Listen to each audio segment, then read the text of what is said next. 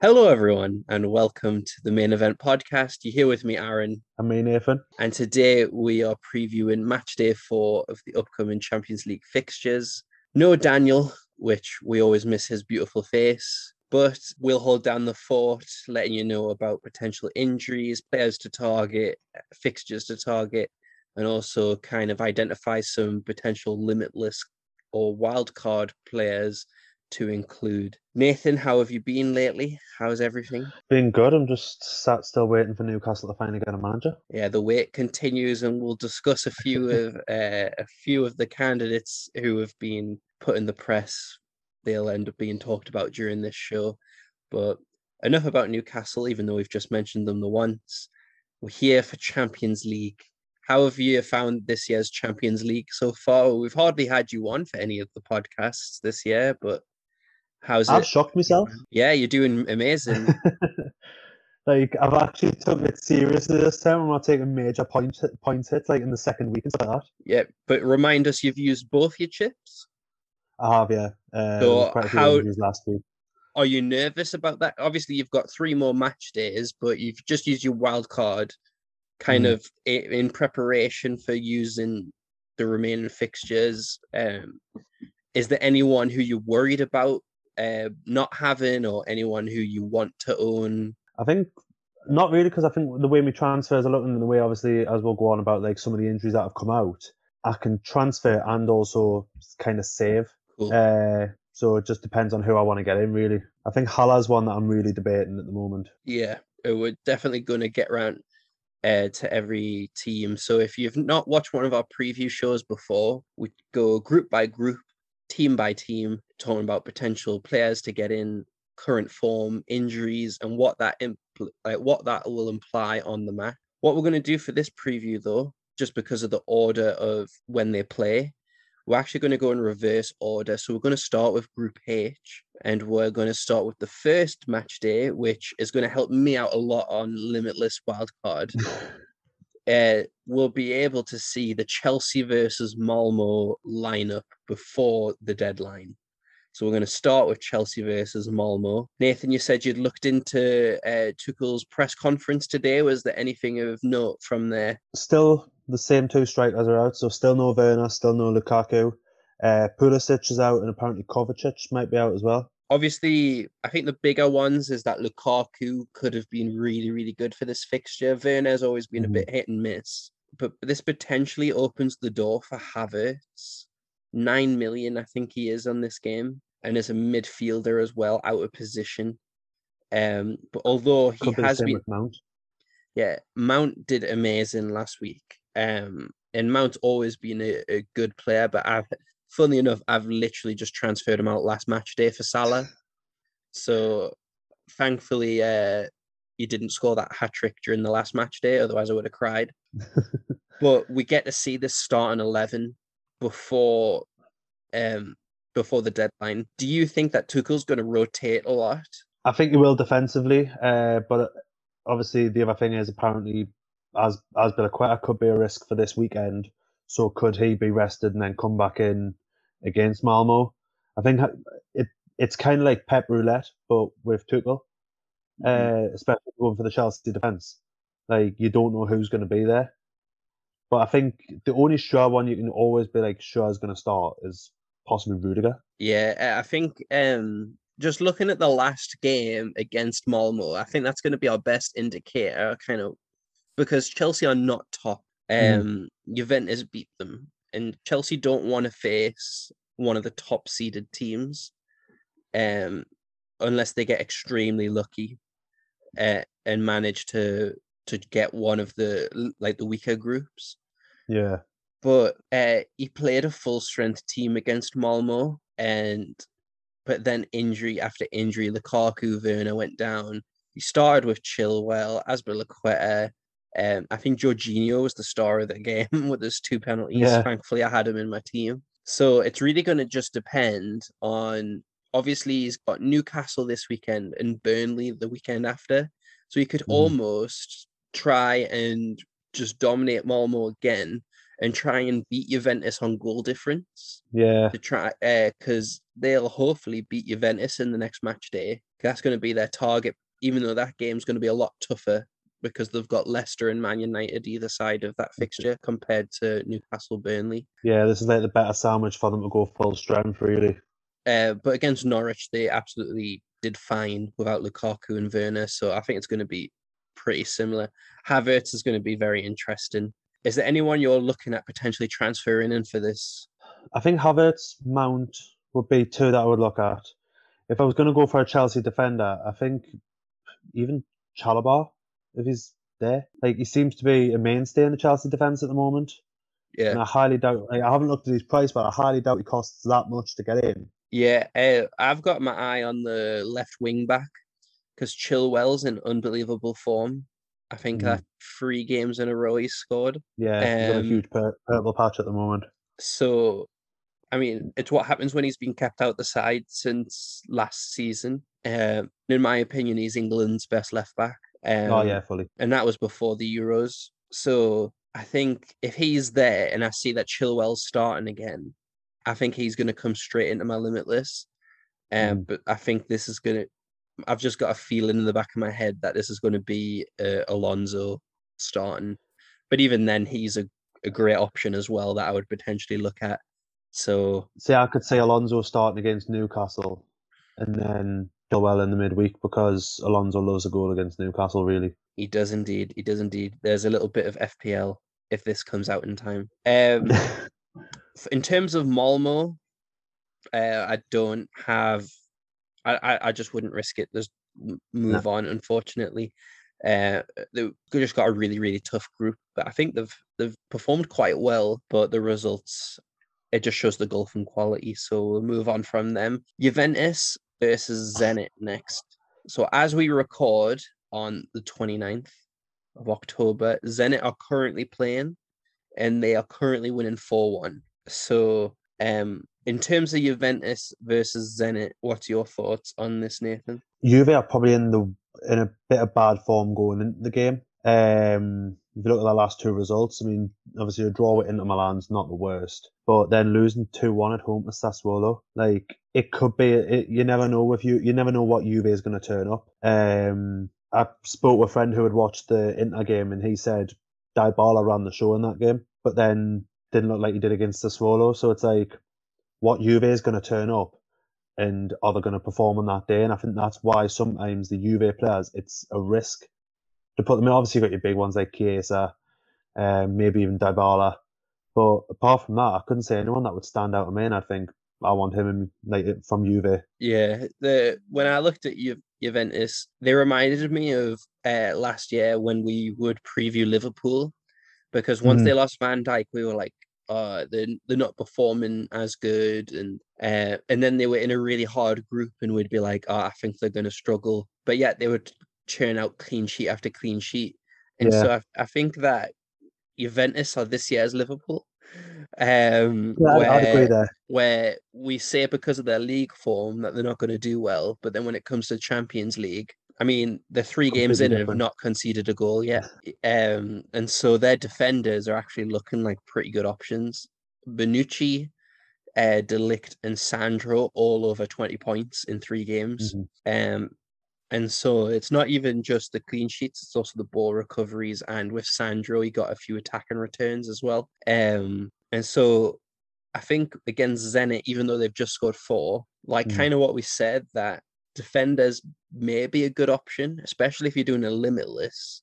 It's a defender that plays on the first day. Uh, however, I think with all of Juventus players, with limitless, you really want to try and attack high ceilings. Mm. Uh, people like Leroy Sané, who is his his ceiling is uncapped. Like he could just it goals and assists. Yeah, but I don't think there's anyone in Juventus's team that would get more than two goals. I think they're just too no, I think, safe. I, I, think I'd agree with you there. Like I think it's like you're not going to see them run out and score four or five goals and say like, "Case I get a."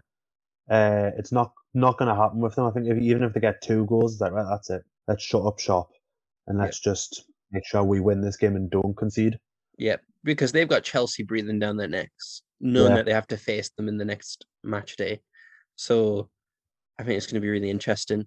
So Mhm. so potentially Sandro for me. Obviously, you've got Chiesa, who at any moment is just so explosive. He's Mhm. uh, he's been linked a lot with Liverpool. Honestly, Chiesa at Liverpool would be an unbelievable signing. But um, in terms of this game, Zenit showing today. Obviously, the standard in opposition isn't the same, but they're showing today that they can score. And with these defenders, one Zenit goal could wipe out their their ceiling. But if you're doing a limitless, potentially having a Juventus player instead of like a four million defender that you would normally have played, it doesn't seem too bad because they could get four or five points, and that way you could substitute someone else. Um, Yeah. in terms of Zenit, though, uh, even though they're winning 4 1, I still don't think that there would be too many players I would go for.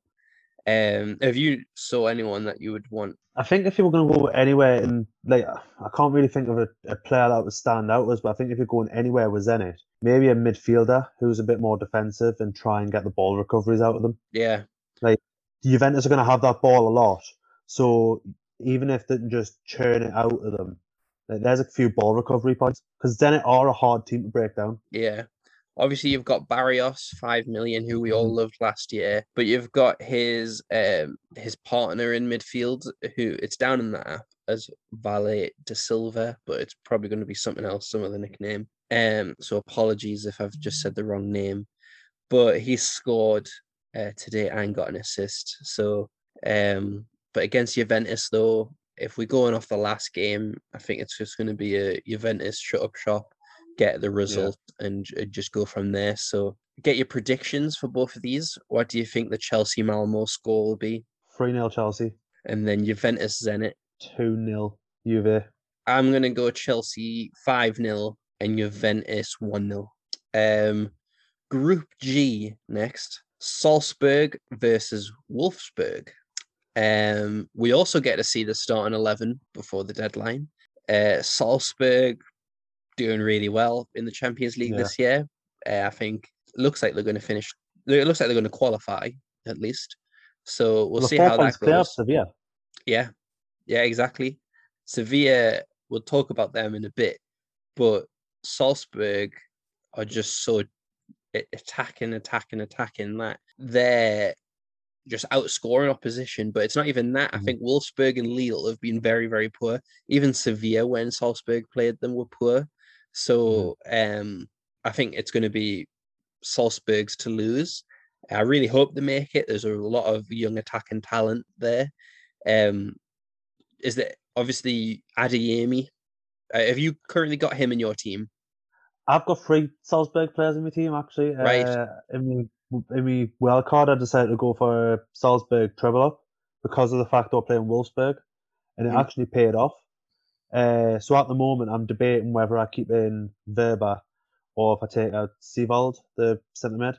Okay. Uh, I'm in two minds at the moment with this game because obviously Van Bommel's been sacked right. from Wolfsburg.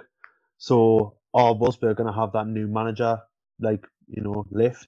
You never know. Uh, so part of us thinks, like, I'm sure he got, I'm sure he definitely got sacked. I don't want to be saying it and then, but I'm sure he definitely got sacked. Mhm. Um, after the last, I think it was after the last game. Yeah, they've been in poor form lately, haven't they?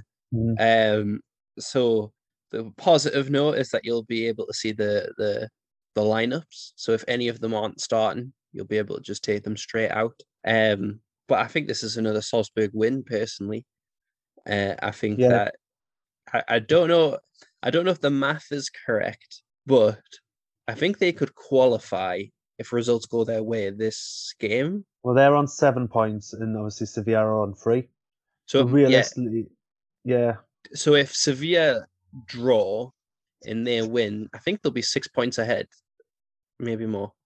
And then there are two games left. So yeah, there'll be six points clear.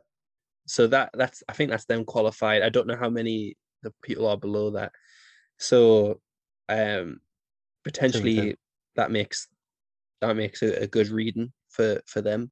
As other than Adeyemi, who I think if you're struggling to fit in people like Salah and, and some better midfielders, I think Adeyemi's one of the top priorities for you to get into your team. He's he's just proven so explosive, and we said that during the preview show when we were previewing every group at the start of the tournament that Adeyemi is probably one of the best strikers around that price point. So, but do you have anyone um, else that you're um, looking Nicholas, at? Nicholas Seiwald, obviously, I've got him in my team.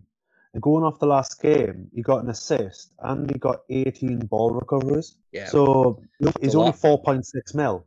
Mm-hmm. So it's a good one to be looking at. Uh, I went with Wöber just for the fact he was cheap. Yeah. But a lot of people got, uh, I think his name's Kristensen or something like that. The other um, defender. And he's racking up points at the moment. I think he's on, I think he might be in the 20s or something. I don't, can't think off the top of my head. But he's another one a lot of people have been saying to go for. But for me, if you're going for midfield and you want ball recoveries and possibly assist against a poor side like Wolfsburg, then Steve Seiwald would be the one for me. Yeah. Um, Wolfsburg, obviously, a little mini losing streak. So I think a lot of people might still have Ru- on from when they first played, but a ball mm. recovery is potentially, I still think is a, is an all right option. Um, all right for attacking because I, I did watch the game last time, and he was he was on the attack quite a few times, but it just seems like there was nothing there for them up front. Yeah, I, I would out of all of your transfers, switching out a four million defender probably isn't a priority unless yeah. you're downgrading one of your other players to upgrade a defender. Um, but just I w- I don't think he's a priority transfer out. Uh, in terms of the other game in this group, Lille versus Sevilla. Um, apologies if I do say these the other way around. I was I'm trying to take notes on my phone and I'm on holiday. Um, so uh, but it's Lille versus Sevilla. Uh, Sevilla doing a lot better now. I think it took them a little bit of warm up in the league. Mm-hmm. However, in the Champions League, that hasn't translated across yet. I think, but if we look at this game, like obviously all of these matches they've just played each other. If we look at the last game, Sevilla absolutely dominated. Uh, possession yeah. stats, shots, ball recoveries, just outclassed Lille. So I think it's going to be much of the same. And I think with Lille, they're playing Paris Saint Germain this weekend. Right, um, the next hour actually. Yeah, exactly. Um, and so I think with that, Lille are a bit stretched in terms of resources, anyways. I think mm-hmm. Paris Saint Germain, who they seem to have their number anyways, but I think Paris Saint Germain will win today. Hopefully, I've jinxed them. Um, and but Sevilla, I think, will just be too much because they've got so many attacking options. Um, and so I think see, we say this, but three games, three draws, like them attacking options don't seem to be doing much at the moment in the Champions League for them. Yeah, uh, it, but in the league and cup, they are. Mm-hmm. So I think it's going to translate yeah. through, and I still think they've got the quality in order to qualify. I think the problem with having so many attacking options is trying to pinpoint who's actually going to get you the attacking returns. Mm-hmm. So me personally, just trying to play it safe, I'm avoiding the severe attackers and just sticking with the defenders currently because they're yeah. they've got a pretty safe floor. Um, and especially if the match goes the way that it's just been, they've got a pretty safe floor, and the ones getting the points currently, and they're cheap, so they're yeah. the ones I'm sticking with at the minute. But with the um, so many attacking options, I I, I don't want to try and, and guess when that can go to a safer option. Yeah. Um, what's your score prediction for these two games, starting with Salzburg and Wolfsburg? I'm going to say 2 1 Salzburg. I think Wolfsburg will nick a goal. And then poss- I think 1 0 Sevilla, maybe. I don't think it'll be a open game like if it is just because because of the fact going off the last few results of free draws if they are going to win it it's just going to be the one goal yeah i'm going to go salzburg 3-1 and then i think sevilla will win 2-0 so that's my predictions uh, now, this group, we might have a little bit more to say because there's so much drama currently. Uh, group F, starting with the blockbuster game, which is Atalanta versus Manchester United. Um, I think we'll start with Atalanta first, just because we might get a bit sidetracked with Manchester United. Atalanta have had a lot of injuries to their defense um, over the last few weeks, especially during the last game. Um, so they uh, had obviously you've got Gosens still out with an injury. There's no time frame on when he'll return, um, but they said four to eight weeks, which puts him if it's four and everything's went smoothly, he could return to this game, but I don't think so. I think they'd rather have him fit and healthy for the rest of the season, especially because they've got Zappacosta and Maehle. Yeah. However, Palomino just got injured as well. And they are a lot of reports, very conflicting reports in Italy. Demiral and Toloi have returned to training, but the reports are saying that they're getting rushed back because they have no centre backs fit. And so they um they've got a tough game this weekend. And so I think it really just see how they're doing. If they leak a lot of goals over the weekend, you could potentially target some Man United forwards. Yeah. I know Man United aren't playing the best currently, but with the amount of injuries Atalanta have, and they're not the most defensive team, anyways, I think that leaves room for a Manchester United few goals there. I think with Atalanta as well. So I've got the goalkeeper, and he's been in my team all season so far. Uh, I'm thankful that I'm limitless in to get him out because and he plays on the first day. So if you've got a safer mm. goalkeeper who plays on the second day, um, you might get a couple saves, but I think that's going to be a, a, substitute of a goalkeeper there. So make sure you've got two playing goalkeepers if you've got the Atlanta, uh, and if you've got the Atalanta goalkeeper. What any thoughts on Atlanta before we move on to Manchester United? Even with the injuries, they did give Manu a good game, and with the injuries, the one on the weekend. Yes. So it is showing, even with them injuries, like they're still progressively winning. Manu aren't in the best form at the moment. It seems that everything's kind of all over the place, as we're going to probably talk about in a minute. Yep. So maybe even even still, like maybe looking at an Atlanta attack if you're going to look anywhere, and just try and take someone that might get a get a couple of points. Uh, if you if you really want to go Atlanta, I would avoid goalkeeper defense and maybe look a bit further forward. I've got Zappacosta in mind. Yeah. And like I'm in two minds of whether he's me transfer out for this week. But like I said, he's a four million defender. Do I really need to be rushing him out? I wouldn't be rushing to get him out anyways because he's gotten mm. three assists. Uh, he's gotten an yeah. assist in three games in a row. Mm. Um, and he seems to be the more attacking out of him and Maehle. Um, a fan favorite of ours on this podcast, Ilicic, is coming back to form scored four goals over the last five games. However, he's not been starting all of them, so he might be like the kind of Muriel of last season where he's like the super sub. But it's just great to see him back because we thought he was going to retire last year.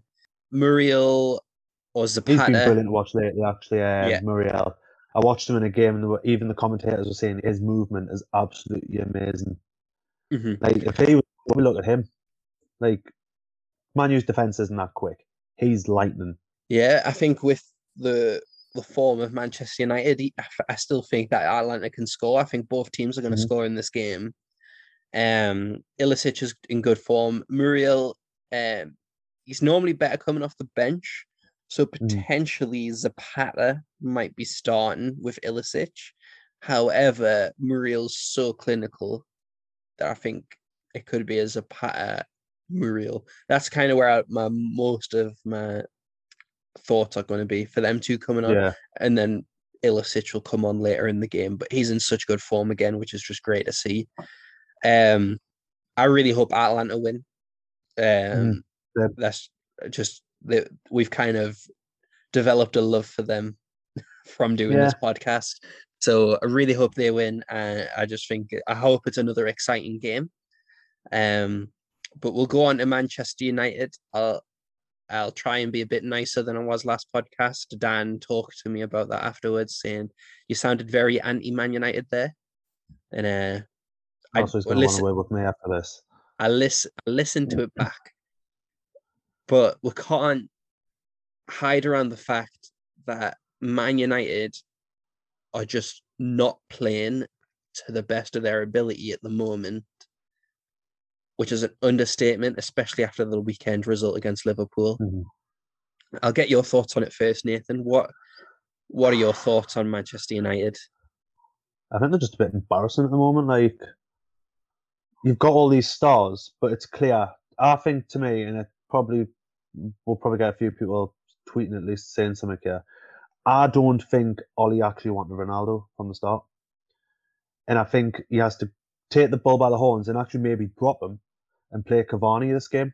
Uh, obviously, Pogba. I, I don't think Pogba's going to play because of the whole incident on the week on the weekend. Um, defensively, shocking. Uh, Wan-Bissaka doesn't look like. I don't even think Wan-Bissaka knows how to be a right back at the moment. But I do think Manu they'll probably try and put in a performance, but they're away to Atlanta this time. And I think that's where it's going to be a little bit harder away from home. And I think the pressure is really, really on now. Normally, Ole pulls out a result when he gets to this point of being nearly close to being sacked.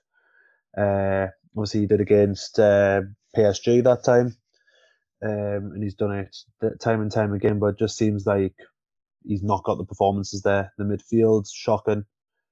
McFred isn't working. Maybe they need someone that's just going to hit them.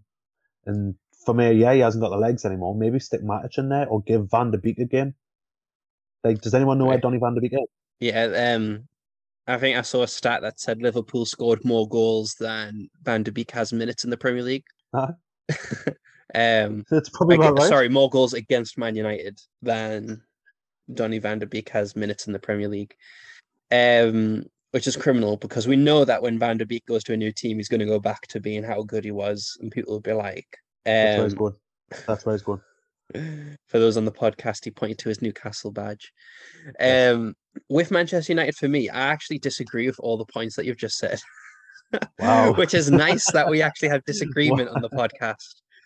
So- Point one Juventus tried saying that Ronaldo was the problem last season as well when they were performing bad. So a lot of the narrative is going to be spun that Ronaldo's the problem. And that's just what happens when you have a luxury player. Ronaldo is a luxury player, one of the best, actually, probably is one of the best strikers ever. Um, Yeah, I'm not saying he's not the best striker ever and all that. I think it's more the way they're playing at the moment. Can you afford that luxury? Like against that, like I'm calling someone that's going to work. Ronaldo will work when the game's going his way or when it's an attack. Defensively, he's never there. Like you're basically playing with ten men. Like but with that's why you've got to with- weigh it out. yeah, with that though, I don't want Ronaldo defending. Like, No, I don't mean like fully defending. You know what I mean? Like Cavani getting back and actually helping out a little bit. yeah, Cavani Ronaldo's not doing that. I mean, yeah, and I think that's what they need against an Atalanta team, which are going to be relentless in powering through them. Yeah, but wouldn't you not rather have Ronaldo against a, a injured back of Atalanta? True, but at the same time, he's barely performed in the last few weeks. Yeah, he scored against Atalanta last time, and got the winner. And he got the winner against Villarreal, and he was the only one that scored against Young Boys. I could put that answer. I don't know. I still think Cavani just for the fact that you're going to get that that reliance of it, and like maybe Greenwood. Then Greenwood has has a bit more of an option. You know, like don't get us wrong. I, honestly, I do think Ronaldo's hands down one of the best players I've ever watched. Yeah. But I think for the way the way the team has been at the moment, it either needs to be him, Bruno, or Pogba. Obviously, I don't think Pogba will play because, like I said, but I think him or Bruno need to be maybe taken out of that team, and I think Bruno might take this game by the horns and think this is my game. yeah, Maybe Ronaldo off the bench. You never know. A lot of people say Ronaldo off the bench, he can save a game. yeah. Um, and also with Manchester United, um, you said that um, away from home it'll be a bit more difficult. Man United almost broke the away record. Oh yeah, So I Man United are better away from home under Ole than they are at home. Um, so says a lot about who knows it- who knows? It could be easier for Man United this game. we just don't know Mm. when Ole when Ole's got his back against the wall. They always seem to pull something out. That's what I Um, said. When when he get when he's under pressure, he seems to always pull it out. But it seems like this time the pressure is mounting more than it's ever mounted before. Yeah. So saying all this, uh, I sounded very pro Man United there. Um, I still don't think they're a good team. I don't think the manager is as good tactically um, compared to Gasperini for Atlanta, who times his substitutes to perfection. He'll come into the match knowing that if it's going this way, I'm going to substitute on this minute because he knows Mhm. his players' fitness and he knows how long they can give 100% in his system. So he's already got his subs in the back of his mind. Ole does not, I don't believe he has that. I think he looks think he goes, just- all right, Cavani, Yeah. because uh, I can't remember where I was watching, but bringing Cavani on against Liverpool after Pogba, and Cavani's like looking at him, going like, Me. "What do you want to do?" Yeah. Um, so yeah, I think it's going to be quite interesting. I, I saying all that though, I do think it's going to be a draw. uh, but I do think it's going to be a high scoring draw. I'm going to go two-two. I think I'd agree. I think I think the Man U will get away with at least a point, but I think it's going to be a, a, a scrappy a scrappy point for them. Yeah. I think Atalanta will just attack relentlessly. Man U will catch them on the break. You know, Ronaldo will be up there. He'll score a goal, and then I'll have to eat everything I've just said. They're also against Manchester City on the weekend after this game as well. So I oh well think then, I think Pogba will play. Um, because just to give- against City. yeah, I think that's it. The other game in this group, which is just as exciting, Villarreal versus Young Boys. Um, obviously Villarreal won the previous fixture against these two quite comfortably, understatement. And so if Villarreal win this game, they've put themselves in a really good standing for the last two games in the group. So, uh, do you have any opinions on either of these two teams? I think if you're going to go for anyone out of Villarreal, I mean, you could look if you're wanting a striker that knows where the goal is quite a lot of the time. Moreno is always a good shout, but at the same time, I think Dan's favourite shout is Grunewald, Mm. Danjuma. Uh, I have him in my midfield at the moment, and I don't think he's going to be getting transferred out for this week. Uh, I think I think it'll be a Villarreal win, but Young Boys have been putting up a good fight. Like it's not like they've just rolled over and went where the where the Whitman boys of this group because they're not. Exactly. They're actually can- a very good team. You can tell they're getting better and better as well the Mhm. longer that they've been in the Champions League. And I hope that that kind of thing happens with teams like Malmo and, uh, and, and teams Celtic. like that. Yeah. Um, where I just hope that they, and Sheriff, um, Yeah. where they just keep getting better and better because of the funding Mhm. of the Champions League. I really hope so. I had a few stats on Villarreal. Mhm. Uh, they've scored eight goals in the last three games, but they've also conceded six in the last three.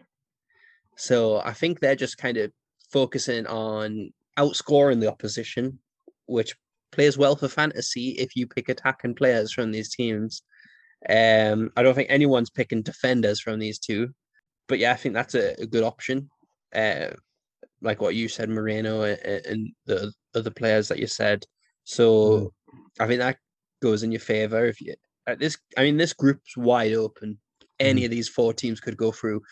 Say, for example, if Man United lose against Atalanta, they're in a really tough position to try and Yeah, because if young if young boys beat Villarreal, young boys are on three points. That would take them level on points with Man Man U would only be ahead on goal difference, always depending on how many they concede. And if we remember last season, this is the exact same situation Man United were in with Yeah. Paris Saint Germain and Leipzig, where they were top, and then they lost some random game, and then just dropped into the Europa League. So Mhm. you can't take the Champions League for granted.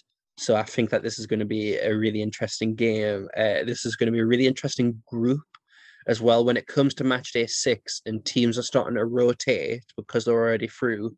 I think with this group, you can't afford to rest anyone because of some of these upset wins, especially young boys against Man United in the first match day.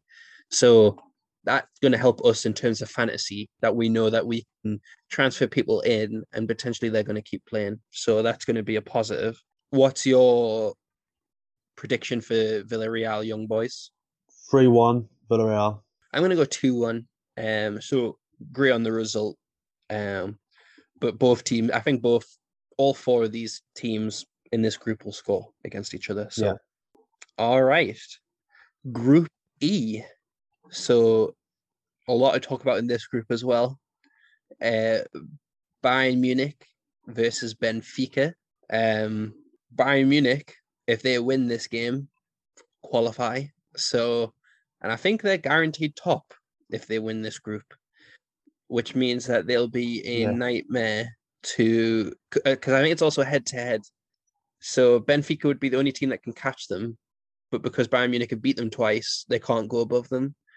Um, so Bayern Munich would qualify top, which means for fantasy, if they wanted to rotate, it would be hard to predict because they don't have to field a strong team. I think they will still will against Barcelona, but against Dynamo Kiev, they could just play You'll whoever. see Choupo-Moting up top. Yeah, honestly, and that that's going to be an absolute nightmare, but also a dream for people who are limitless. And um, so the benefit, I think the benefit for this match day, just focusing on this one, is that Bayern Munich just got absolutely demolished from Mönchengladbach, and that was a full strength team as well, five 0 that they lost. So Bayern Munich are going to want to bounce back, and they're going to want to prove that that was just a fluke. Um, and so will they do that this weekend, or will they do it against Benfica in the Champions League? I think they're going to go both. They're going to feel their Yeah, they- they've got Union Berlin this weekend, and it's away. So I think they'll try. It'll just be a case of right, let's turn them over, and then they'll go into the Benfica game, full strength team, turn them over. hmm Yeah, it, I think with these type of teams, one loss kind of proves that they're not invincible, and it makes these type of Mhm. teams play better. Um, because if you just keep winning and winning and winning comfortably, you can kind of get a bit lax. Mm. Uh, but a loss can really bring your focus back. Uh, so I think it's quite scary for the other teams in the competition because they're really good. Obviously, Leroy Sane, we said we'd discuss him. His ceiling is unbelievable at the minute. Um, I think a lot of people should transfer him in if you haven't already because he is going to get a price rise. So if you want to get ahead of the price rise curve, get a little bit extra money uh, Leroy Sané because he'll not only be good for the remaining games, but you get a little bit extra money if you choose to sell him um, in the future. If you before the group stage, uh, before the knockout rounds, uh, get a little bit extra. Um, and I think he'll just keep going up and up in price as well. So if I choose to, if Sane for some reason stops playing or if he gets injured, I'm getting more and more money. It's kind of like a little uh, investment there. Um, you've got Sane in your team, has and he kind of saved your I've- game week last week. He, him, him and Lewandowski completely saved my game week last week. Um, and I've also got Kimmich. Uh, and I can safely say at the moment, neither of them frail even. And, and I, Uh, I wouldn't expect them to uh, either. But looking at like going back to what you said with buying like one defeat makes them play better. Um, the last game they lost was uh, at home to Frankfurt in October. After that, they won 5 1, 4 0, 4 0. I think it's going to be the same. So it's going to be around. exactly this. I think it's going to be the same kind of run of like, let's prove to them that we are better than that. Yeah. And I think just one thing to note about Bayern Munich is that Nagelsmann tested positive for COVID. So he wasn't in the yeah. dugout when they lost against Mönchengladbach. And people are like, these players should be uh they should be good enough to to win on their own. But the benefit of having a coach there, and you can see it when a manager gets sent off as well. Um it's kind of you see which teams have been well drilled and which ones haven't. Yeah. Um, not saying Bayern Munich aren't well drilled because you, you can't be that ruthless and not be well drilled. But Plus, it's the German way to be well drilled. and so I think ha- with Nagelsmann potentially being out, I think that might limit the ceiling a little bit. But with how good Bayern Munich are, maybe not. And there is a chance that he does come back because he will have finished his 14 day um, isolation before that point. So Was he not? Was he not? uh, Not at the like last Champions League game as well because of that. I'm sure he did, I'm sure he wasn't on the touchline if it was if it was for uh, apparently it finishes right on the day and he Oh, has to test negative so Oh, right. two weeks ago it might have been the day after that he was in the dugout but i'm not 100% sure because i didn't see any of the last games other than the highlights yeah, because I'm sure I'm sure I read he wasn't in the in the game at the at the game because of illness. Like he was down as illness, and then obviously the next day he tested positive. Yeah. Um for Ba- for benfica they're not firing on all cylinders but i don't think they're a team that you can underestimate because at any moment they could just bef- i mean we call it an upset they are a good team although they haven't been kind of the same team that we were used to i think how long ago was i think it was when newcastle were in the europa league when benfica and chelsea were in the europa league final wasn't it Would have been. Uh, think it was but- about that, yeah. That was when benfica were really really hard to beat in portugal they're still Yeah, they're trying to get back well. they're trying to get back to that standard because that stadium's really intimidating to play in. Mhm. Um, so I don't think you can underestimate them, but I just think the gulf in class between the two teams is too much, especially when Benfica aren't firing on all cylinders. Like I said, the last league Mhm. game it took until the 98th minute to score the goal that won it. But compared to the other two teams in this group, I think Benfica might be a team that we can get a few players from to finish off the group stage, especially as teams start to rotate. Because Yeah. I think it's all to play for still. So it's quite exciting in that regard. Um, prediction for this game? 5 0 Bayern. I'm gonna go 3 0. Um, but a still dominant Bayern Munich performance in my opinion. Okay, now on to Barcelona versus Dynamo Kiev. What a roller coaster this team is! Just honestly, Barcelona do not leave you bored. No, Whether it's not. whether it's entertaining football or drama from the presidential candidates and managers. Just what a team to pay attention to. Oh, yeah. Uh, so obviously, for those who have may not have heard, Koeman has been relieved of his duties as manager. Um, I don't know if they'll get a new manager in. I think it's heavily linked that it's going to be Xavi. Yeah, I think uh, it's just a case of like a contract being signed now. Yeah, and it- about paying the compensation to whatever Mhm. team, because the other team was smart. They made sure that Xavi signed a really long contract before um the president candidate race finished for Barcelona. And the one club and the one club that want them have no money. Yeah. So um, I think it'll all get sorted. I think Oh, it'll yeah. kind of be like a parachute payment where they'll pay it over the course of however many years. But that, that leaves Barcelona in a really interesting position because they it's hard to think that they can get any lower than what they are now. I think the only way is up. I really hope so, even though I don't like Barcelona. I think the only way is up because this It's team one of them is footballing giants, like yeah. you're just saying like a fall from grace, really. Yeah, and it happened to Chelsea a few times where they would finish tenth and stuff. I think it's literally just a blip. Like we do not remember that like hardly now. Like we do not hold that against Chelsea anymore because they're so good now. It's the same with Man. It's the same with Man U. Really, look at Man U. They went. They they're still going through it, really. But like Yeah, through that blip, and it's like it to me. It kind of shows though with how bad this Barca team's been, how good and how much did Messi save them. yeah, exactly. And I, my opinion is that Messi should be the favorite for the Ballon d'Or. I think Lewandowski deserves it because he didn't get it last year. Mm. But Salah, obviously unbelievable at the minute, but that's this season, not necessarily Yeah. last season. Um, and but Messi absolutely saved them. Like, You didn't see that. You didn't see that this season. The way Barca played, you didn't see Messi carried that team on his back.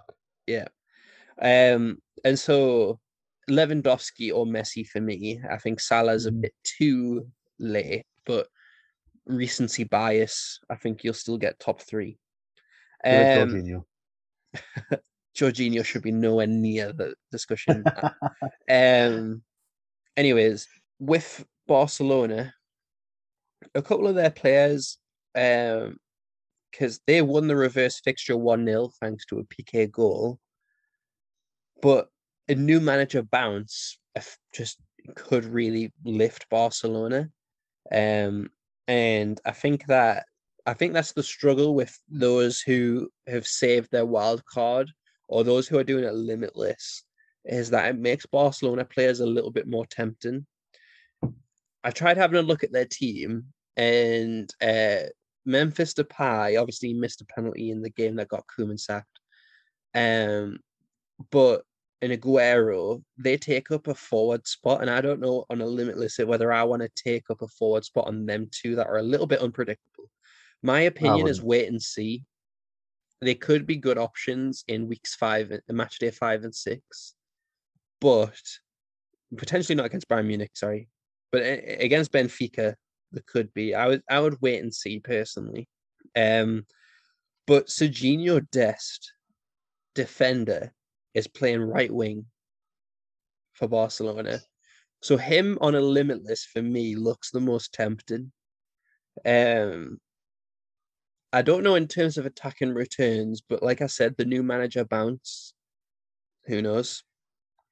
Um, but then again, I, I think Griezmann's still injured. Griezmann's oh no, he's not even. He doesn't even play. Uh, doesn't even play, for Barcelona. Barcelona. What am I on about? Um, Dembele. I don't know what he's, he's doing. Always injured. He's so, always injured. I think Dest still has that right wing role. I don't know if a new manager would come in and be like, nope, you're going to have this player playing there or whatever. But um, I think he's the one I'm going to mostly go for because the others are just too risky. But Aguero is probably the one I would go for over Depay. Mm-hmm. Um, I had a look at Dynamo Kiev. Oh, sorry, before I move on to them, do you have any thoughts on Barcelona? Maybe Ansu Fati um, signing a new contract and all that. He could have that boost now. Good shout. Uh, like he always has a decent, like especially against. I'm not putting Dynamo Kiev, Kiev down, but a lesser team. Yeah. Like the the pace he's got and the way he plays, he should blitz through these. And like you said, that new manager bounce, he could be in there. So Fati would be maybe be someone I would look at. Yeah, I've just had a look. Ansu Fati currently has a knee injury, so he's ruled oh, out. He's ruled. He's ruled out of the weekend fixture, but could return. Um, bench, maybe. Yeah, Pedri, De Jong, Aruha, Arahu, sorry, mm. Dembele and Braithwaite are all on the injured list for Barcelona. So um, I don't think there's anyone that can come and replace Dest. No.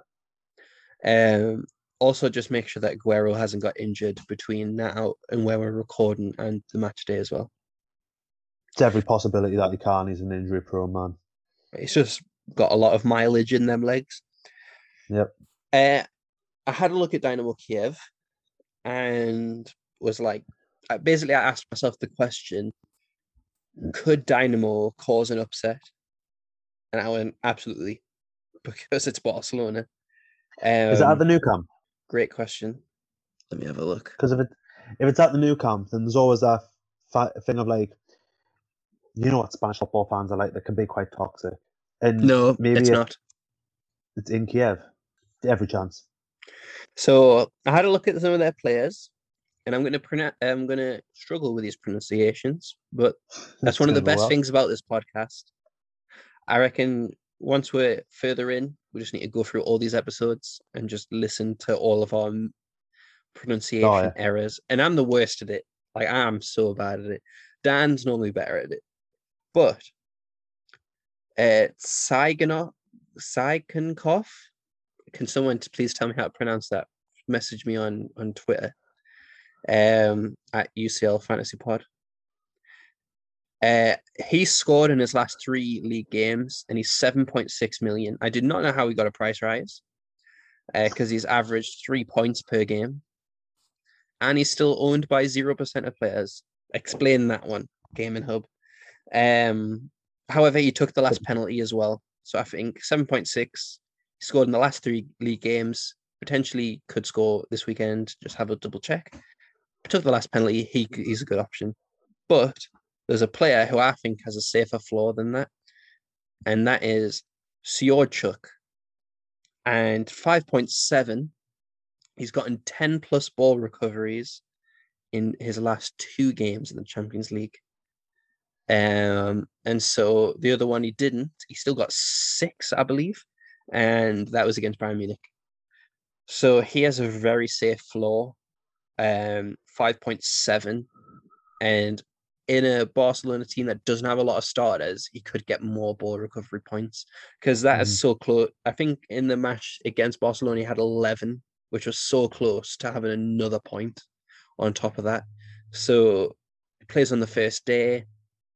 If you're on a limit list or if you're trying to downgrade people to get in more premiums, I think he's a good pick.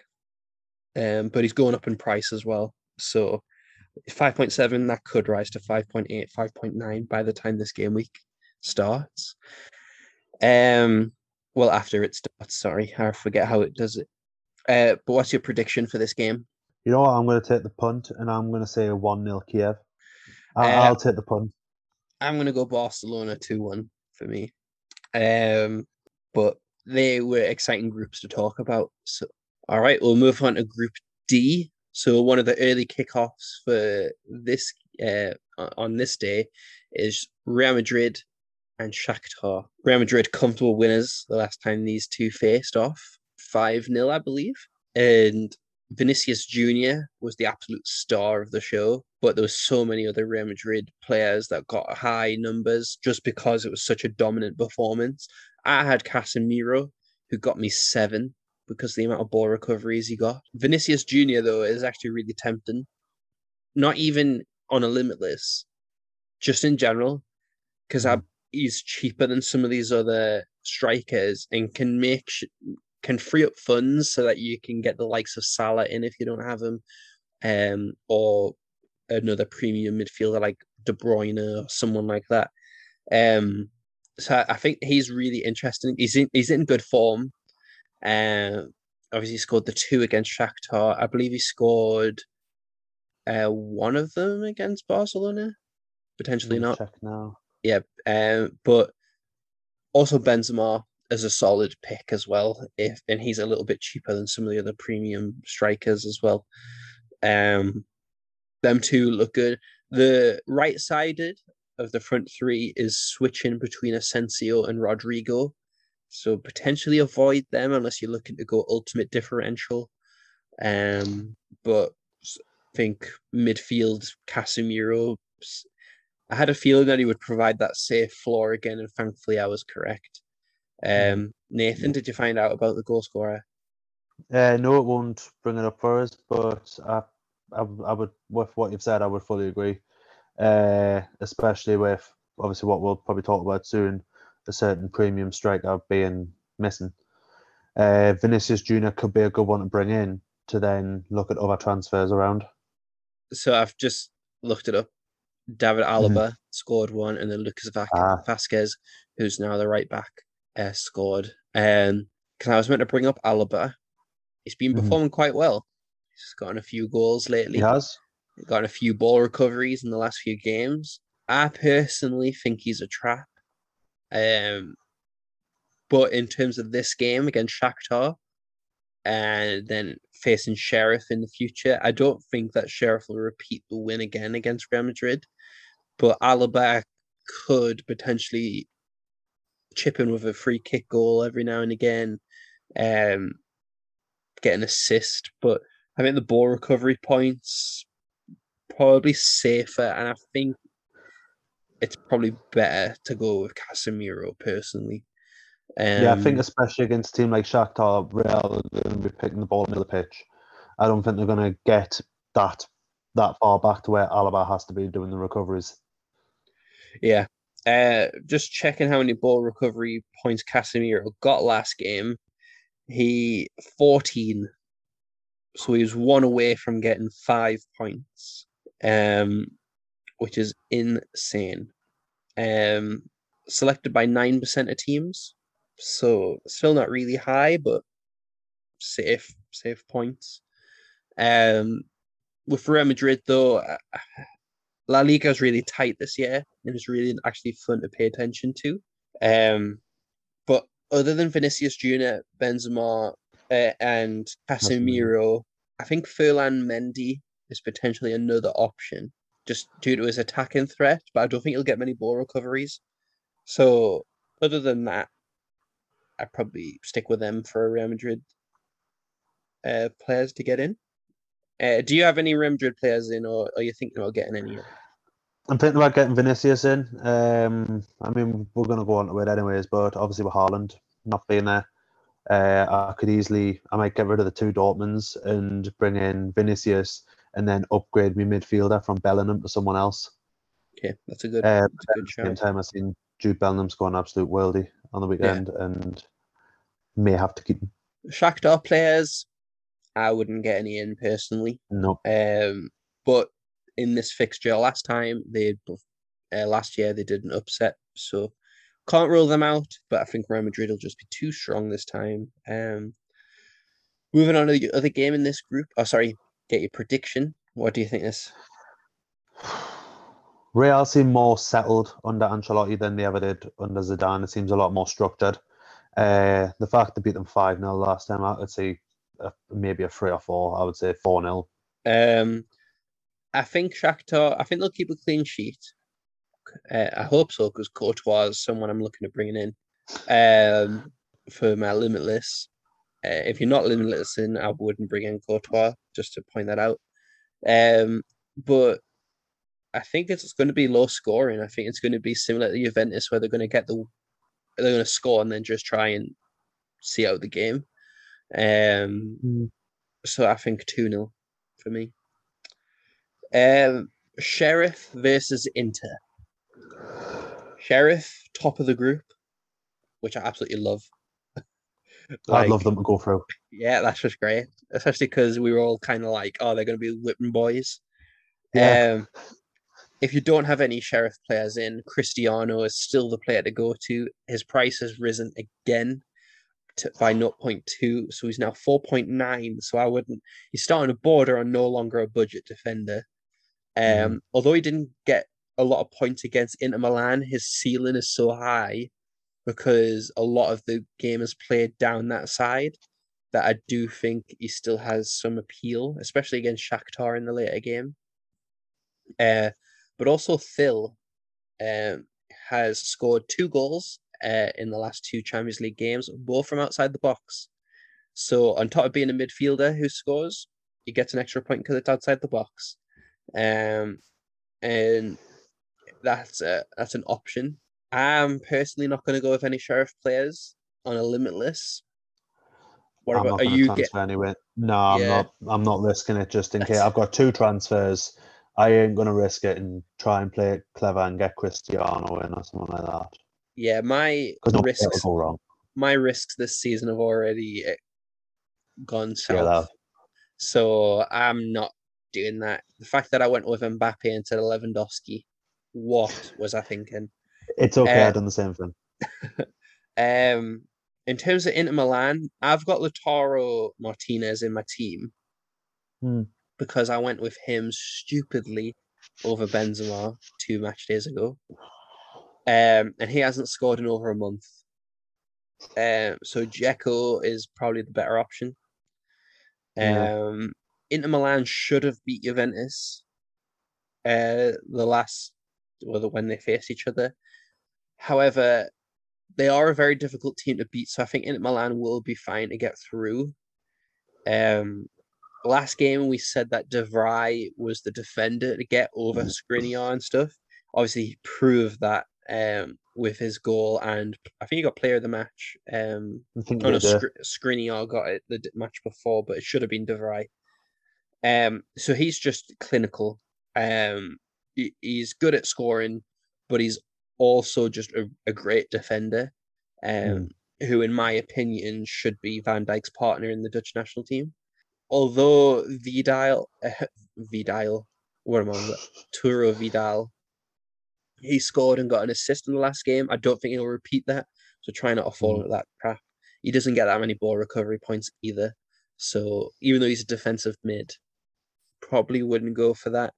Um, but Dumfries, he's starting. He's starting as right back now. It's still rotation, but Dumfries has started the last few Champions League games, so I'm sticking with him. And he got an assist in the last game against Sheriff, so I really hope that he repeats that. Um, any Inter Milan players you're looking at? Looking at De Vrij, uh, obviously with the whole uh, Haaland situation, obviously he'll free up funds if I bring in like Vinicius or someone like that.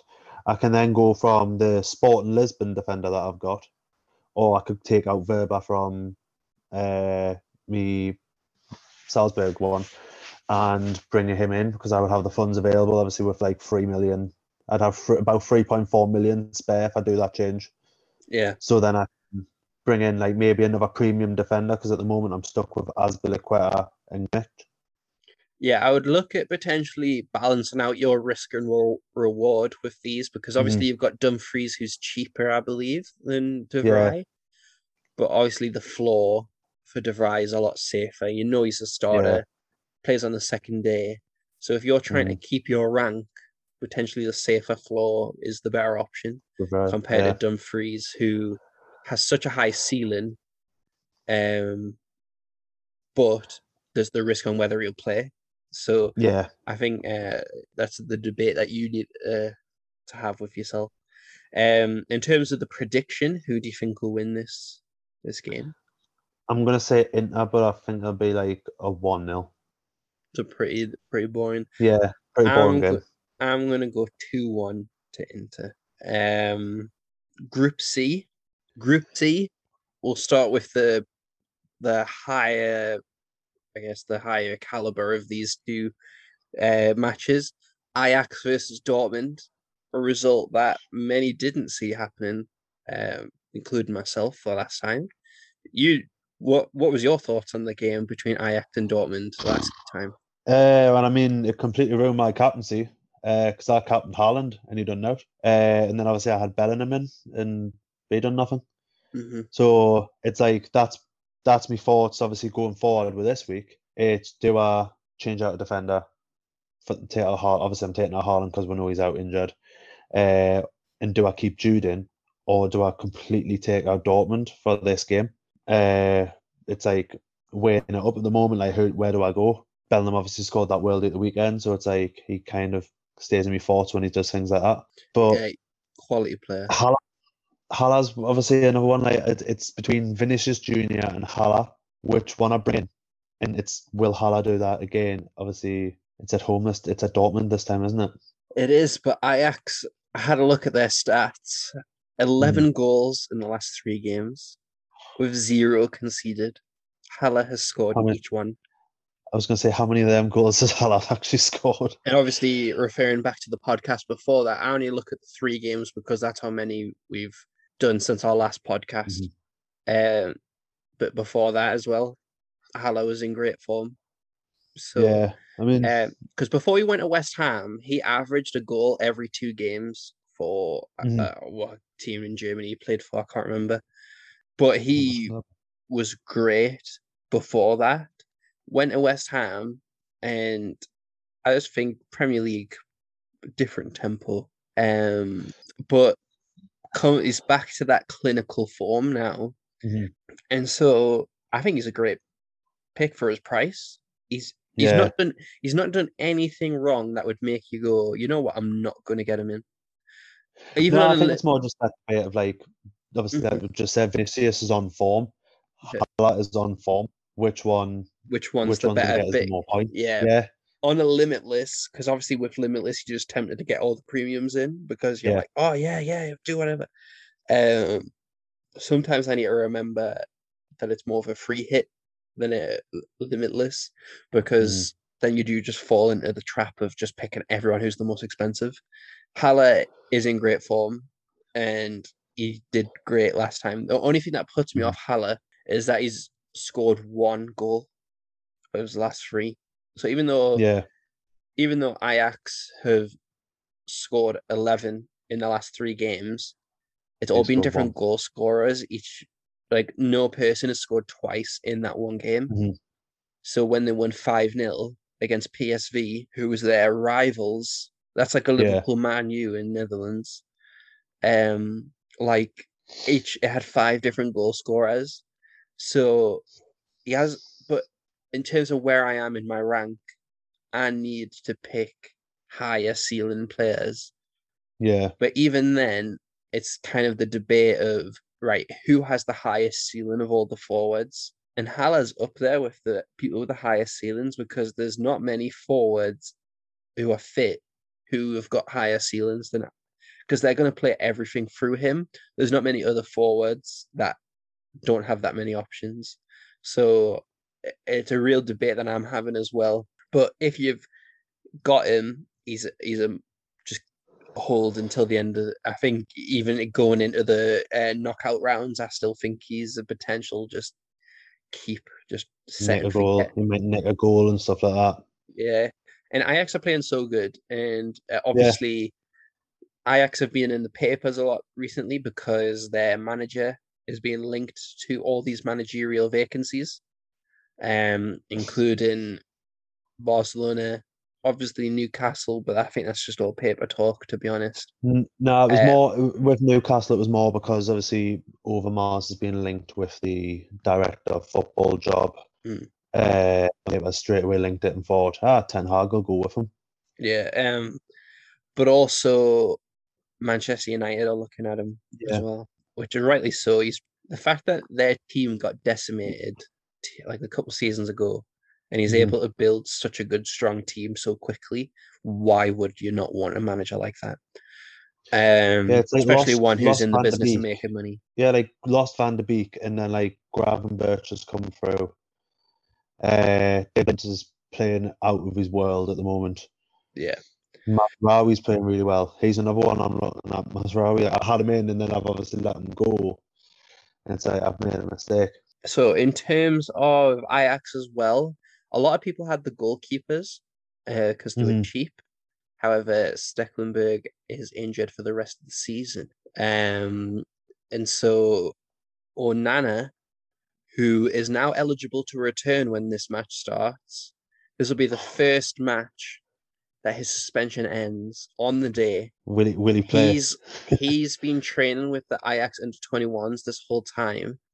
And there's now the debate that he might be the starter moving forward.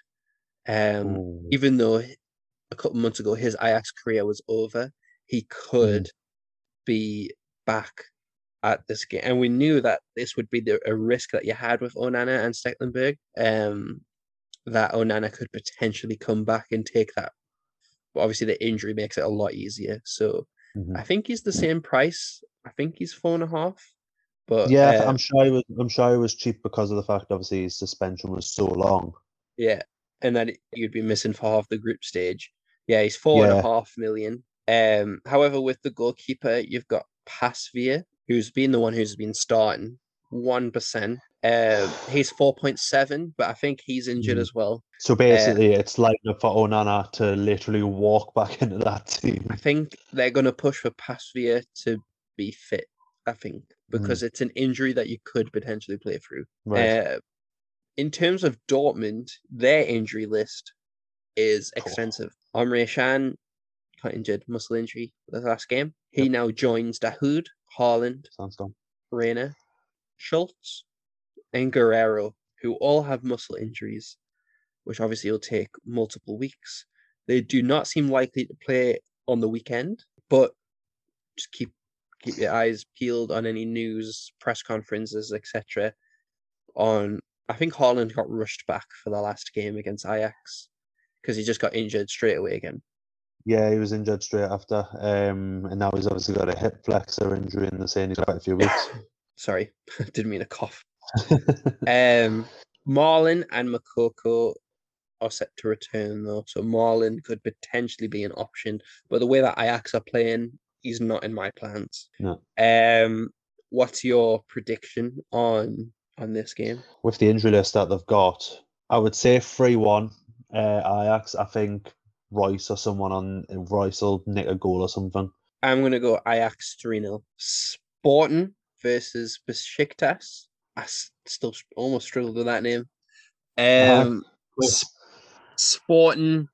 Uh, I mean, it, this Sporting were a team coming into the group where we had high hopes for them because they were the top seed, but we were expecting them to finish second behind Ajax. The way that Ajax have played, though, deservedly top. I feel like Mm. Sporting are kind of focusing on the league and just kind of whatever happens in the Champions League, it's extra revenue because they weren't there last season. So, um, but this is a game that they should win. It's in Portugal. Um, and I, I, I, they won the last game against these two, so it's just whether they can do that again.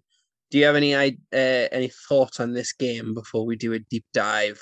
Um, I mean, I've got two sporting players in my team. Uh, so realistically, I'm looking at I've got Porro and I've got Adan, the goalkeeper. Uh, realistically, I think if it's in Portugal, I can't see, I can't see Besiktas scoring. I mean, Besiktas look, it looks like the kick off, they look good for ten minutes and then they're absolutely knackered. And I think Just that's just been the case every game. Yeah, it's just different pace, isn't it? Um, Yeah. in terms of the the last game, obviously they won four one against Besiktas. And that was in Turkey. Defender, uh, Coates, I think, scored two. Sebastian Coates. Yep, scored two goals. So whether he'll do that again, probably probably not.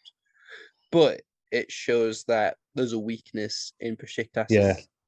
defense where they could exploit that again. So Paulinho scored again, but I think there's better forward options. Sarabia scored as well. Um, Mhm. and he's been playing quite well over the last little bit as well. Uh, Besiktas uh, don't have anyone really to to go with. However, with Coates, he scored two in that game. He scored in the game after, and had a, another clean sheet. And then with Sporting, uh, with the last game that they played, um, again, ah man, these pronunciations. I'm going to pretend that it doesn't exist. Uh, uh, that was a kind of second string team. Mm. So well rested, kind of see how they do this weekend. But Coates seems to be an all right pick, especially on a limitless, where he seems to be high scoring. And I could have him play the part of a 4 million defender if I wanted someone. However, the only thing that puts me off is that he plays on the second day, and I want safer players to come in on the second day to try and. So I want someone like Alexander Arnold or someone like that. Because ideally, you want someone who's going to get me more than two points or two or three points. which is why I'll probably take now Porro because I've got Porro in my defence. He was just a Mm. budget defender that point last week. But if I'm making the change I'm going to make, I think I will just be leaving my midfield the way it is and moving out maybe the Sporting defender or keeping the Sporting defender on the bench and taking out the Salzburg one. Um, prediction for this game: 3 0 Sporting. I'll go one 0 Spawn. Okay, two groups left. Gonna go Group B first. We'll go with my team, AC Milan, uh, being the early kickoff against Porto. This is a must-win for AC Milan. Um, Yeah. I had a. I think I can't remember what I said. I think I had AC Milan finishing third, only because Dan made me. I think I originally said AC Milan would finish fourth, and Dan had Atletico Madrid finishing fourth. Either way, Atletico Madrid and Porto are on four points. Liverpool on nine. If. Liverpool win this game, I think they've qualified due to head to head. But I think that depends on if Porto. I think Porto have to drop points in order for that to happen. Yeah. Um, that would be amazing for Klopp. But in terms of Porto and Milan, Milan had a lot of injuries last time. Um, they got absolutely decimated by the international break. This is going to be pretty much close to full strength AC Milan, top Mhm. of Serie A. They are the best Italian team currently. It's just a Mhm. shame that the results in the Champions League went against them. The ref going against them against Atletico Madrid. Lots of injuries. Porto, Liverpool just being too good in the end. Um, hopefully they turn it around. They can still make a Europa League push, but I think if you had to choose between a good European run and a top four finish, or early exit, focusing on Serie A and winning it, I think they would prefer to Mhm. win Serie A. Yeah. Um, so, and I wouldn't complain about that too much either because that means it's our first season back in the Champions League. It's pot four. Most of these pot four teams are not going to make it through. So, and it was the group of death. Yeah, completely. So I, I, in the grand scheme of things, I don't think we can complain too much. But it is disappointing that so many things have went against us, and I'd rather mm-hmm. win Serie A, especially when Juventus make their late surge that they always do. We've got a good bit of ground on them now. So in terms of injuries um, and stuff like that, um, obviously, I think what one of the things that is kind of decimated is that there was a coronavirus outbreak, and it's just kind of how many people have been affected. Brahim Diaz Mhm. was the one that tested negative, even though he was the one who brought it in. So he's tested negative. He's joined training, and it's against Roma this weekend. right. Um, and so that's a huge game. And then it's Porto, and then it's Inter Milan next weekend. So I think it's gonna be three strong teams. Kessie, I think, is still suspended um, due to his red card, but I don't. The uh, red cards in the Champions League really throw me off because I know it's three games in the league, but Aaron Wan-Bissaka's red card was extended from one game to two. So I don't know. Was his a second yellow though? Yeah, I'm not sure to be honest. If it's a second yellow, um, it's normally a one game ban. Right. Okay. But I think because of the severity of the tackle, it might have got moved up to a two two game ban for that. Right. But normally for a second yellow and then a free match ban for a direct red. Okay. Um. So obviously, this it's a, all of these games are huge for AC Milan's season. Uh, Mhm. Rebic is still questionable. Um, but Ibrahimovic fit scoring again. I think that's just what makes it more confusing, to be honest. Because if looking at the last game, that AC Milan they won one 0 against Mhm. Torino, and it was a Giroud goal. So even though Ibrahimovic scored the winning goal um the match before, well, it was the fourth goal. Um, Giroud then comes in and scores. So it's kind of like Yeah, who is your him. starting striker? Uh, Kessie's been back, but I think we know kind of what AC Milan players to go for. Theo Hernandez is still injured though. Kalulu Yeah. has been playing, um, but Theo Hernandez came off the bench, so could be fit to start for those who Yeah. kept him. Uh, Porto. Sorry, do you have any more thoughts on AC Milan? I think if I was going to do an outsider, I would look at Giroud just for the fact he loves a goal. Yeah, it's just whether he starts. I think Rafael Yeah. Leao, Leao has been in good form recently. Yeah, He's considered a forward, even though he's a left winger. He's potentially an option.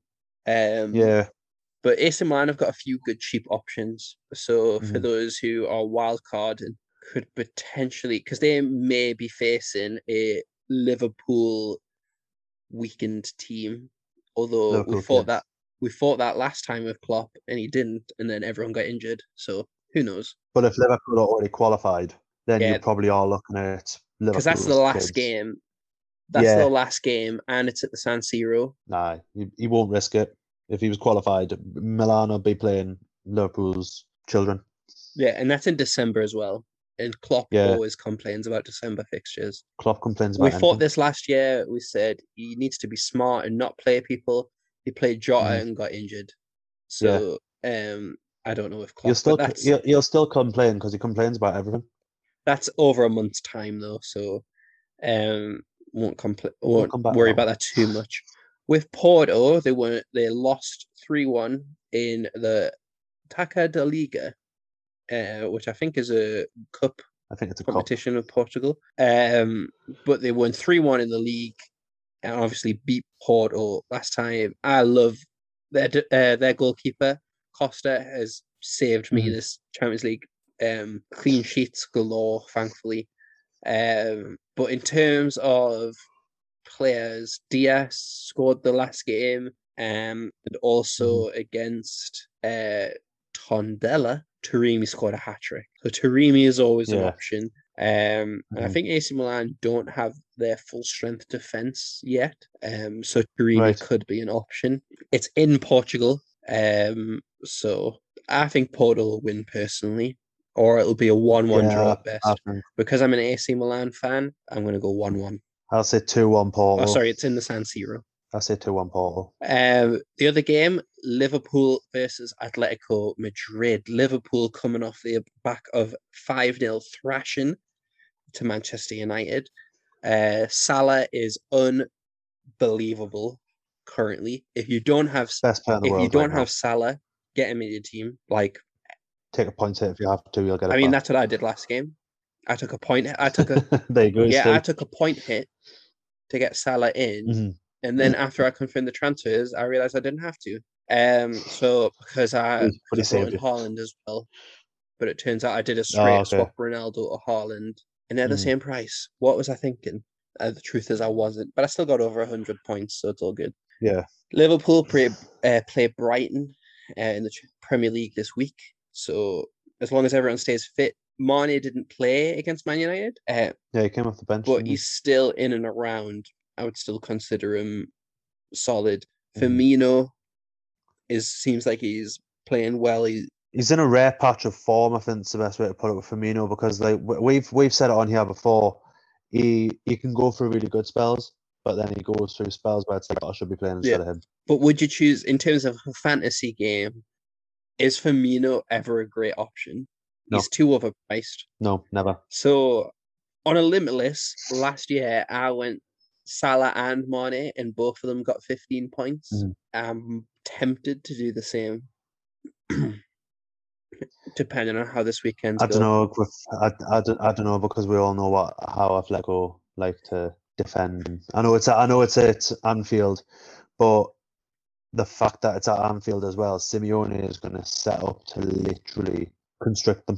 You say that, but uh, Atletico Madrid have conceded two goals in the last three games, like each game. Sorry, Oh, so it's six ga- six goals Oh. in three games. Six goals in games. Jesus. um, including yesterday when Levante scored a 90th minute penalty to equalize against Atletico Madrid. So Atletico Madrid is not the same solid Atletico Madrid that they used to. Are they going to make it a nightmare? Yes. Are they going to play dirty? Yes. Are they going to play it to the referee? Yes. So Is Diego Simeone going to have another argument with Jurgen Klopp and walk away before at full time? Yeah, Probably. most likely. In terms of the players who are performing well, Griezmann scored in the game yesterday. Um, Mhm. but I wouldn't say that he's a great option just yet, as I think Luis Suarez is carrying the team on his back. Last year when I picked Suarez, it did not work out well. But in terms of Atletico Madrid, I just wouldn't be picking them because of No.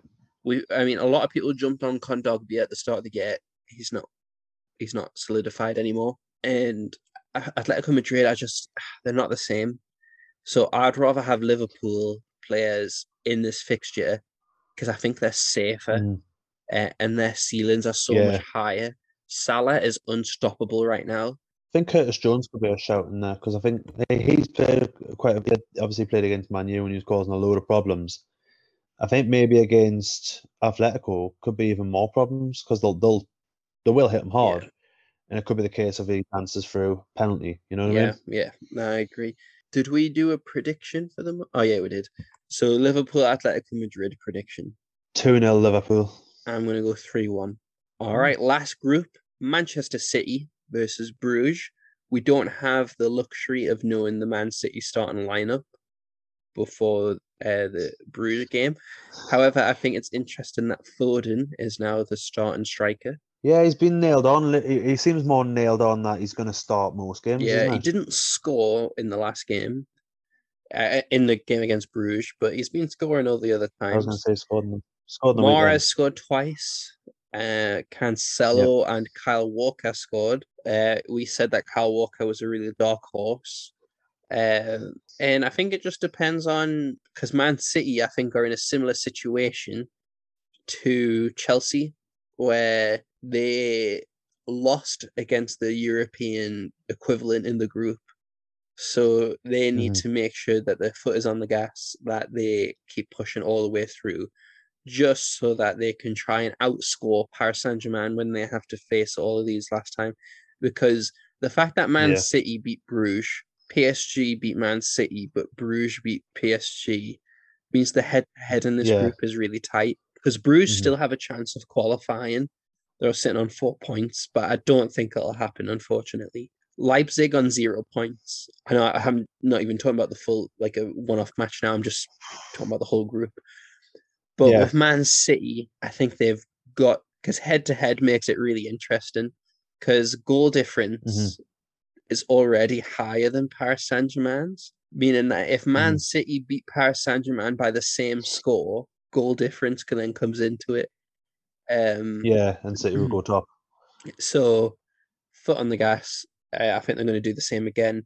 Um, De Bruyne Yeah. is a good pick, especially on a limitless. So I think he's in my team currently. Cancelo, a great pick. Uh, he was last year in the group stage Yeah. as well. Ball recoveries, assists, and goals. Just a great player. Well, he's the starting left back now. It's not like he's like in rotation anymore. He is the starting left Yeah. back. Uh, Kyle Walker's still good as well, so um, Yeah. that's good as well. Uh, in terms of Bruges, I mean Vanaken, Vanaken Skywalker. Yeah. Uh, he scored against Man City. That means that he's scored in each game in the Champions League so far. Um, just a great player. Um, I really hope that he has a great career if he moves on past Bruges, but he's an absolute legend in our eyes, so he can stay there as long as he Yep. likes. Um, De Ketelaere as well, maybe a player that'll possibly look yeah, um, with this game though, I I think it's going to be easier for Man City, and I think the only reason that Yeah. uh, Bruges scored last time was I think the it, the game was already over because they were four 0 up at that point, and then Man Mhm. City scored straight after they scored. So Yeah, they um, I think Man City knew kind of what to do, but it's Mhm. in Manchester this time. It's going to be a half empty stadium, so who knows? That might play to Bruges's advantage. Um, Well, they used to play in small stadiums. what's your uh, prediction for this game?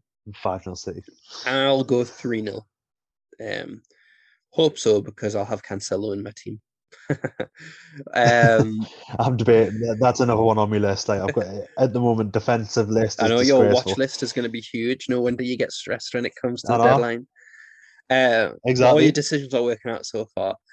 Last game, Yeah. the last game, Leipzig versus Paris Saint Germain. Leipzig currently zero points with a negative five goal difference with 11 goals conceded.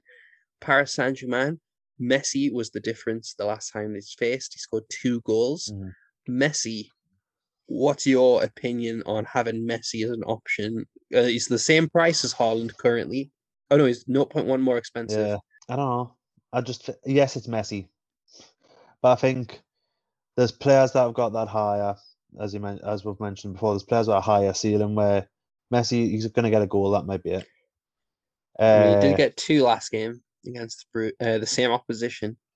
I just he just wouldn't be a choice for me because like it's he's not been the Messi we all know until really that game. Really, if you think about it, he hasn't he hasn't shocked the world how good he's Yeah. been. So I've currently still got Mbappe because I said I would die on this hill. Not really. It Well, if I told you that Mbappe is not even in the squad tonight that is currently playing Lille, and Di Maria is in the starting front three with Messi and Neymar, with Wijnaldum, Danilo, and Idrissa in the midfield, Kura, Marquinhos, Kimpembe, Bernat, and Donnarumma as in goal. yeah. Um.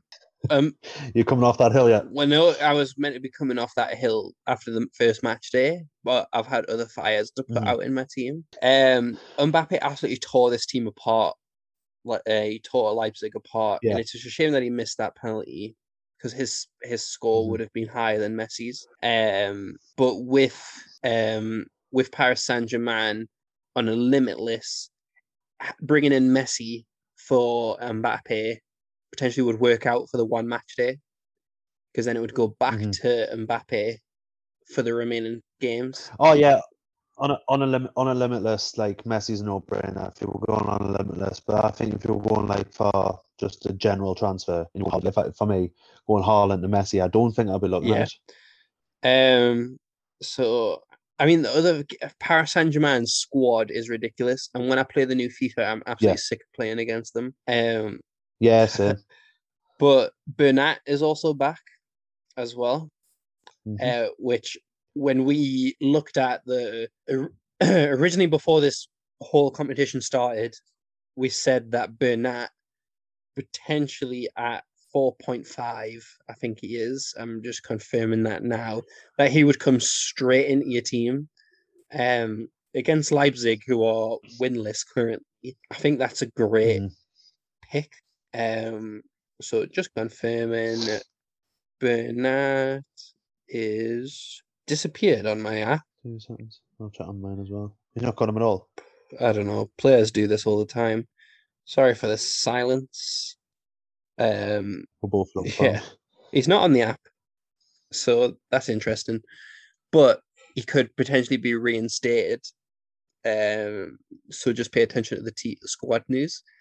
Four point five though is what. Yeah, he's not there. What he was, and he's starting today. Um, because obviously they were starting Nuno Mendes, um, who's also a really good cheap option. So mm-hmm. he's a potential transfer in, especially when they have to face like not necessarily the clean sheet against Man City, but just in terms of attacking returns, like it. Yeah. Um, he's got quite a high ceiling, but his floor is very very low. So I think that's mm-hmm. interesting as well. Herrera has been unbelievable so far in the Champions League. Um, he's not. Yep. Is he starting tonight as well? No. Uh, it was Gini, Idrissa, and Danilo. Um, Herrera's on the bench, and so is uh, Icardi's on the bench. Yeah, Cardi will probably. They're trying to get rid of him. Uh, in terms yeah. of that, uh, in, in terms of Paris Saint Germain players, I wouldn't pick any Leipzig players personally, but Messi, I wouldn't go for Neymar. It's the same price as Messi. No, Messi's better. He's doing a lot yeah. less. um, with I don't know who knows. Neymar's going to have one of them flashes in the pans where he shows how good he is. um, really pay attention to the Mbappe injury. Uh, could be a suspension though. It's worth looking into. I'll confirm that on Twitter. Follow us on Twitter at mm. UCL Fantasy Pod, um, and also subscribe to our YouTube channel, main event Champions League football. Um, thank you for joining me, Nathan. Um, no problem. For, uh, especially taking so much time out of your day. These can be quite long, but really appreciate it. Uh, and we've kind of got an idea about what you are wanting to do with your transfers throughout the episode. Yeah. I'm going to be limitlessing, so I'm going to be putting that on my Twitter, which is at Aaron underscore Braden. Uh, but it will also be posted on uh, the main events podcast one. Good luck, everyone wish you nothing but green arrows, except unless you get higher than us. Um, yeah. and we'll see you on the next edition of the main event podcast. See everyone later.